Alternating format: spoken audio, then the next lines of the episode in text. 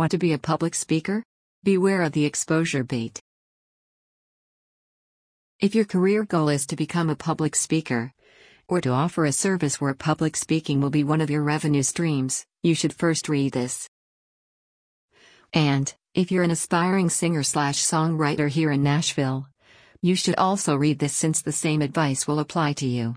You'll frequently be asked to perform locally for free at various events and charities in exchange for exposure, a common request in the music industry. Oftentimes, independent service providers and industry experts get asked to speak on their particular areas of knowledge to a local group or at a special event. I've been called to do so several times. Here's how the scenario typically plays out. The scenario Caller. Hi, I'm Ms. Organizer of the XYZ Professional Group. We found your website and we'd love to have you come talk about your area of expertise to our members. Now, we're not a revenue generating organization, so we can't pay you to come speak. But, it will give you great exposure to those in attendance who could be potential clients for you. Your reaction. Which of the following would be your initial reaction if you got this call? Wow. They want me to come and speak? I'm so honored. Well, I could use the exposure since I'm still trying to build my client base. It could be worth my time even though I'm not getting paid, I guess. OMG. I'm terrified of speaking in front of groups. I think I'm already having a panic attack. Last time I spoke to a group, they told me it would be great exposure, but it wasn't. There was no one there interested in any of my services, which was disappointing. There's no way I'm speaking for free. My time and knowledge is worth more than that. Most people's reaction is typically one of the above emotional reactions, depending on how long they've been in business. But when you take the emotions out of the situation, what should your rational response be? Should you take the unpaid speaking gig, or not? Before we answer that question, let's consider a few things. Do you really need the exposure? It might be early in your business and you need to get your name out there. Therefore, you may have to do a few free speaking gigs.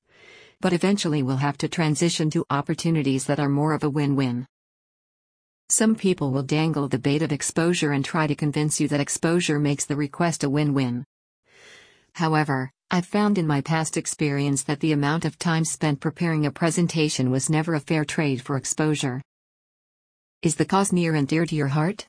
If you're being asked to speak to a nonprofit or a cause that's near and dear to your heart, and your expertise will greatly benefit those being served by that nonprofit. By all means, provide your speaking services for free. I have developed a great relationship with a local faith based organization that helps those who are stuck in poverty get out of their vicious cycle of hardship. Every quarter, I go in and teach job interview skills and conduct mock interviews with those enrolled in their work life program. I know this audience cannot afford my services and I don't expect them to turn into clients. I provide my presentations to them and the organization as a way to give back to those in need. While I once used to speak to groups for exposure, I now limit my free speaking services to organizations like the one described above. Is there another way to get the exposure you need? Free speaking gigs aren't the only way for you to get exposure for your business endeavor. There are other alternatives. For instance, I love to write and it doesn't require as much of my time as preparing a presentation. I definitely get a much bigger return on my investment of time with writing than I do with any free speaking gig. I provide a ton of free content here on my blog, on my Medium and Quora accounts, and in several published articles. Since I have clients located in various states, it makes much more sense for me to provide free content online to an unlimited audience than it does to a small audience only in my local area. In fact, one of my Quora articles providing free resume advice has over 150,000 views and several hundred upvotes. I could never get that kind of exposure with a speaking gig at a local organization. To speak or not to speak, that is the question. So back to the question of should you say yes to a request to speak for free? What kind of win win situation is potentially available if you agree? Is it one that benefits the organization's audience while also benefiting you? For example, could this be great practice for a future public speaking career? Or if you later decide to add presentations to your income stream? How you choose to handle this situation can set the tone for all future speaking gigs. Also, it can either make or break your piggy bank if you get these kinds of requests on a regular basis. You definitely don't want to develop a personal brand as someone who will do everything for free. To help you decide on your response, below are a few suggestions I shared from my own personal experience with the Freelancers Union Nashville chapter. Freelancers Union is a national organization that protects the rights of freelancers and independent service providers. They helped get the Freelance Isn't Free law passed in New York. This law protects independent service providers from non payment. They have ongoing efforts in getting the same law passed in all other states. How to decide. First, wait until the emotions, excitement, uncertainty, fear, etc., subside before agreeing to anything. Ask for a couple of days to check your calendar and get back to them with an answer. Then, in those couple of days, spend some time developing your priorities and a strategic plan for agreeing to non paid opportunities. Because if you get one request, you'll like get more requests. Your plan should be made up of two lists a say yes if list and a say no if list. Say yes if. The say yes if list can include any criteria that make it a win win situation. Suggestions of criteria to include in this list are if your target market slash ideal client is represented in the audience. But don't take the caller's word for it. You know your market better than they do. Do your research and ask enough questions to determine if your market will actually be represented. If they allow you to promote your own business slash services or sell your products at the end of your talk. If you get to choose a topic that doesn't require a lot of time for additional research and preparation on your part. It should be a topic you know well enough to speak on without any notes. If it's simply a Q&A or a panel with other experts, that's even better because those scenarios require little to no research or preparation. If the prep and delivery time doesn't cut too deeply into your billable hours, always keep your paying clients and paid projects your top priority. If they offer to give you an honorarium for your time and expertise, it's okay to ask them if they ever do that for speakers who agree to come speak for significantly less than what you'd normally charge and or what other speakers would typically charge. If the organization is related to a cause that's near and dear to your heart. Say no if.